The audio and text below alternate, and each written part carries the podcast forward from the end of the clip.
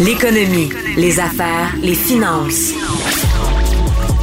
Pour bien gérer votre portefeuille, mêlez-vous vos affaires. Cube Radio. On n'a jamais autant parlé d'immobilier. Euh, ce matin, le sondage de Royal Lepage indique que les Québécois sont très inquiets pour la mise de fonds d'une propriété. On sait que les gens doivent au moins mettre 20% d'argent comptant pour acheter euh, une maison ou un condo. En plus de cela, euh, le journal et TVA Nouvelles ont survolé les cours à bois récemment pour s'apercevoir que beaucoup de bois chez les usines de sillage au Québec, alors qu'on craint déjà qu'il y ait une pénurie et que la hausse du prix du bois est partie en hausse. Alors, pour discuter de tout ça, je reçois évidemment Michel Girard, qui est chroniqueur au Journal de Montréal, au Journal de Québec. Salut Michel. Bonjour Yves. C'est toujours la folie immobilière. Écoute, on en parle depuis euh, trois semaines. Euh, même il y a des gens qui commencent à porter plainte euh, déjà que leur contracteur de maison neuve leur impose des frais additionnels à cause de l'augmentation des, des, matériaux de bois. là, comme je te disais, les gens commencent à s'inquiéter de la mise de, de fonds. Toi, tu dis, quand est-ce que, est-ce que ça a perdu les pédales, l'immobilier au Québec? Ben, regarde bien, là, c'est incroyable depuis un an ce qui s'est passé sur le marché euh, immobilier résidentiel. Alors, selon les dernières statistiques euh, de l'Association professionnelle des courtiers immobiliers du Québec, donc euh, des statistiques du mois d'avril, en l'espace de 12 mois, le prix médian des maisons unifamiliales au Québec, dans l'ensemble de la province, a explosé de 41 Yves, on parle pas là d'un morceau de pain. Là. Mm-hmm. On on parle pas de pinottes, là. Mm-hmm. on parle de maison. Mm-hmm. Alors, 81% 81% ça veut dire au Québec, là, en l'espace de 12 mois, c'est sur le prix médian d'une propriété. Alors, euh, c'est 108 000 de plus que ça coûte pour devenir propriétaire. Du côté des copropriétés, des condos, ce n'est guère mieux. Une augmentation de 32% puis du côté des plex, là, de 2 à 5 logements, de 17% C'est terriblement euh, élevé euh, comme euh, augmentation. C'est du jamais vu. Or, ce, qui, ce qui arrive, évidemment, le gros problème que l'on rencontre, en plus de ça, du côté de la construction des maisons neuves, tu as mis la table, tu l'as mentionné, à, cause euh, de la flambée des prix euh, du, bois d'œuvre.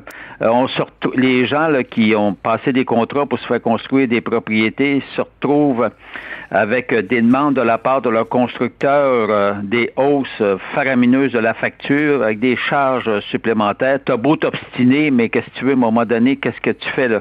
Est-ce que tu acceptes de payer les charges supplémentaires? Sinon, tu t'en vas en cours. Écoute, ça, ne finit plus, c'est un gros paquet de Mais Michel, cette augmentation-là, là, de 40% ou euh, l'idée, c'est que la valeur de ces propriétés-là, après un bout de temps, n'aura peut-être pas augmenté d'autant. Ben, le, c'est évident. Là. Alors, c'est vraiment dramatique. Puis quand tu parles du prix médian, là, euh, tu sais, regarde, pour l'ensemble, ben, si tu prends l'île de Montréal, à titre d'exemple, le prix médian pour une unifamiliale, 725 000. Ça, ça veut dire que le prix médian, c'est que tu en as la moitié en bas de 750 000, mhm. mais 725 000, mais tu en as la moitié au-dessus de 725 000. Alors, puis au niveau des condos, c'est 415 000. T'sais, à Laval, c'est 500, 500 pour la maison unifamiliale, 501 000. La copropriété, 335. Sur la rive sud, c'est près de 500 000. Puis la copropriété, 316 000. Regarde, euh, euh, donc, c'est c'est énorme. Alors, évidemment, ce qui a aidé beaucoup les gens depuis les 12 derniers mois, euh, c'est que les hypothèques, si tu veux, tu peux te négocier une hypothèque en bas du 2% pour un terme de 5 ans. Ça aussi, c'est du jamais vu. Donc, euh, ce qui veut dire que avec un tel pourcentage, oui, tu contractes une grosse hypothèque, mais finalement, ça te coûte pas trop cher en frais d'intérêt.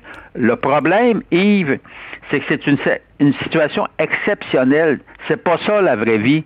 C'est pas ça la vraie vie, à savoir des taux hypothécaires à moins de 2% pour des termes de 5 ans ou même de, de, de, 7 ans. Mais Michel, les, gens vont, sont déjà confrontés à la réalité actuellement. Donc, euh, déjà, les gens s'inquiètent pour les mises de fonds. Donc, euh, si les propriétés ont augmenté, ça veut dire que pour déposer ton 20% euh, évidemment, ça va te prendre plus d'argent.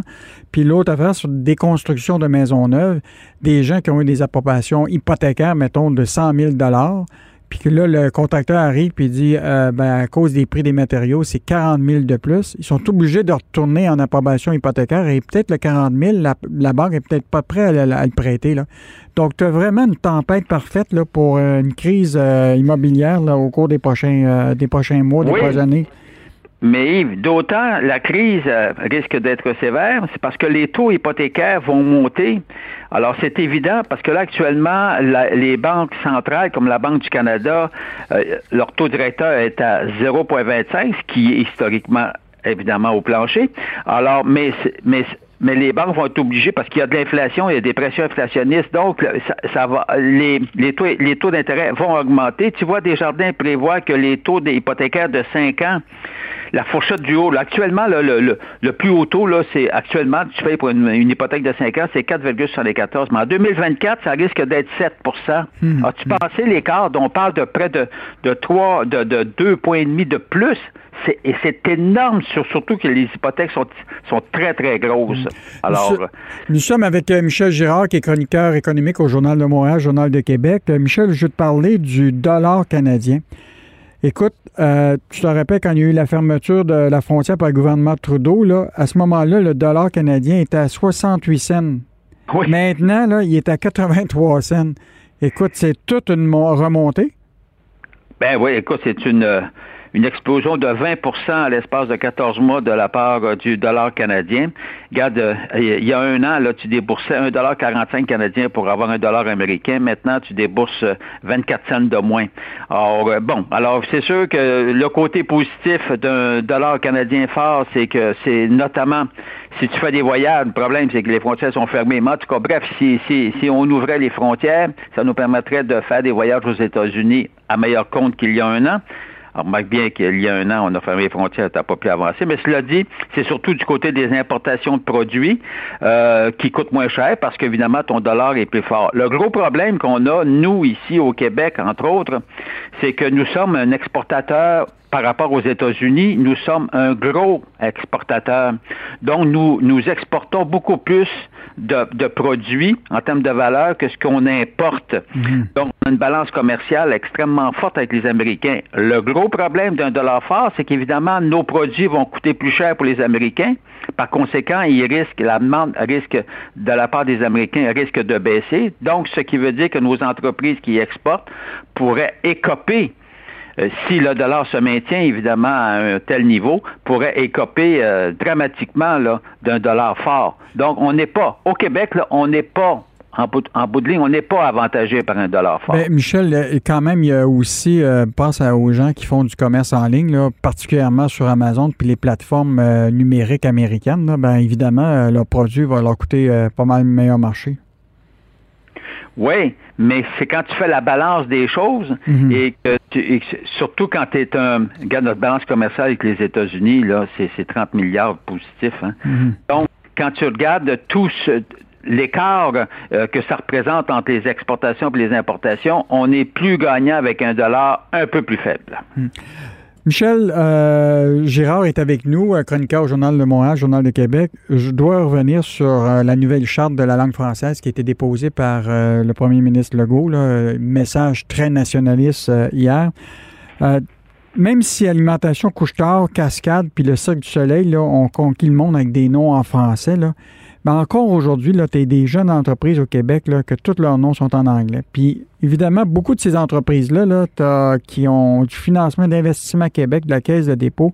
Écoute, je t'en fais une liste. Là. Hooper, Hivestack, Breed Life, Class Raft, Boss Boot, euh, Good Food, euh, Cook It. Écoute, les jeunes ont adopté euh, l'anglais pour leur nom d'entreprise. Est-ce que la nouvelle charte, là, ça va donner un coup de barre pour améliorer ça? Ben, c'est-à-dire, ce qu'on va imposer en termes de nom, là, c'est qu'on on veut qu'il y ait une prédominance française. Alors, donc, tu peux garder ton nom en ton nom anglophone, mais il faudrait, faudrait, que tu, le rajoutes euh, euh, devant ton nom anglophone, je euh, je sais pas moi, le, le, centre de rénovation un tel, tu, comprends-tu? Il faut qu'il y ait une indication là, dans l'appellation francophone. Hmm. Bon, je pense pas que de ce côté-là, on va régler un, on va régler le problème là, de la de l'anglicisation de tous les noms, là, parce qu'on leur permet de continuer à conserver euh, le nom. Bon. Hum. Alors, cela, cela dit, euh, on a fait avec avec cette réforme de cette réforme là, bon, ça va en principe, on va améliorer le sort des gens qui se font servir quand tu vas à Montréal notamment, puis tu fais juste euh, te faire accueillir euh, en anglais. Là. Bon, peut-être que ça va réveiller euh, les entreprises pour que pour qu'on serve leurs clients en, français, parce que de toute façon, ça va nous donner le droit de, de contester. Tu on pourrait même aller en cours avec ça. Alors, bon, de ce côté-là, il y a, il y a un effort qui va être fait. Mais tu sais, cela dit, dans l'ensemble, il était temps, il était temps qu'on qu'on fasse une réforme, hein, parce que regarde, le, français recule, c'est mm-hmm. un problème. Mm c'est dramatique. Là. Alors donc, il fallait donner un coup de barre. Je pense que le, nouveau projet de loi s'inscrit dans, ce sens-là. On donne un coup de barre. Puis euh, ensuite de ça, tu sais, bon, c'est sûr que les anglophones vont chioler. Euh, il y a les entreprises d'ailleurs, euh, les représentants des entreprises, des compagnies là, qui chialent parce que tu sais, on, veut on veut que la langue de travail, évidemment, chez les entreprises de 25 employés et plus, euh, euh, ce soit axé évidemment sur la langue de Molière. Or, euh, là, tu vas avoir des entreprises qui vont sans, doute chioler, mais regarde, ça fait partie de la joute. Là. Hmm. Et puis, on est ben, au Québec. Mais tu Michel, là, sur, juste te rappeler, là, sur les 61 entreprises québécoises du récent palmarès, là, des 400 sociétés qui avaient la plus haute croissance au Canada, là, 22 ont des réseaux sociaux en anglais. Au Québec, là, 36 Bien évidemment, la proportion est majeure dans les jeunes entreprises qui sont axées sur la technologie. Puis il y avait euh, quelqu'un qui proposait que les, entreprises devraient regarder des néologismes, comme euh, Coveo, Nuovi, euh, des noms qui sont universels plutôt que des noms en, en anglais. Et évidemment, moi, je suggère que quand Investissement Québec ou la Caisse de dépôt fait des investissements, ils devraient mettre ça comme un, prérequis. Euh, mais ça, évidemment, euh, ça va peut-être prendre du temps. Euh, on est, on, je pense tout le temps à ce festival qui a lieu sur les, nouvelles pousses qu'on appelle les startups, qui s'appelle le Startup Fest. Et donc, on, verra là, si la nouvelle shot aura des, des, impacts. Mais comme tu dis, chaque pas est, important.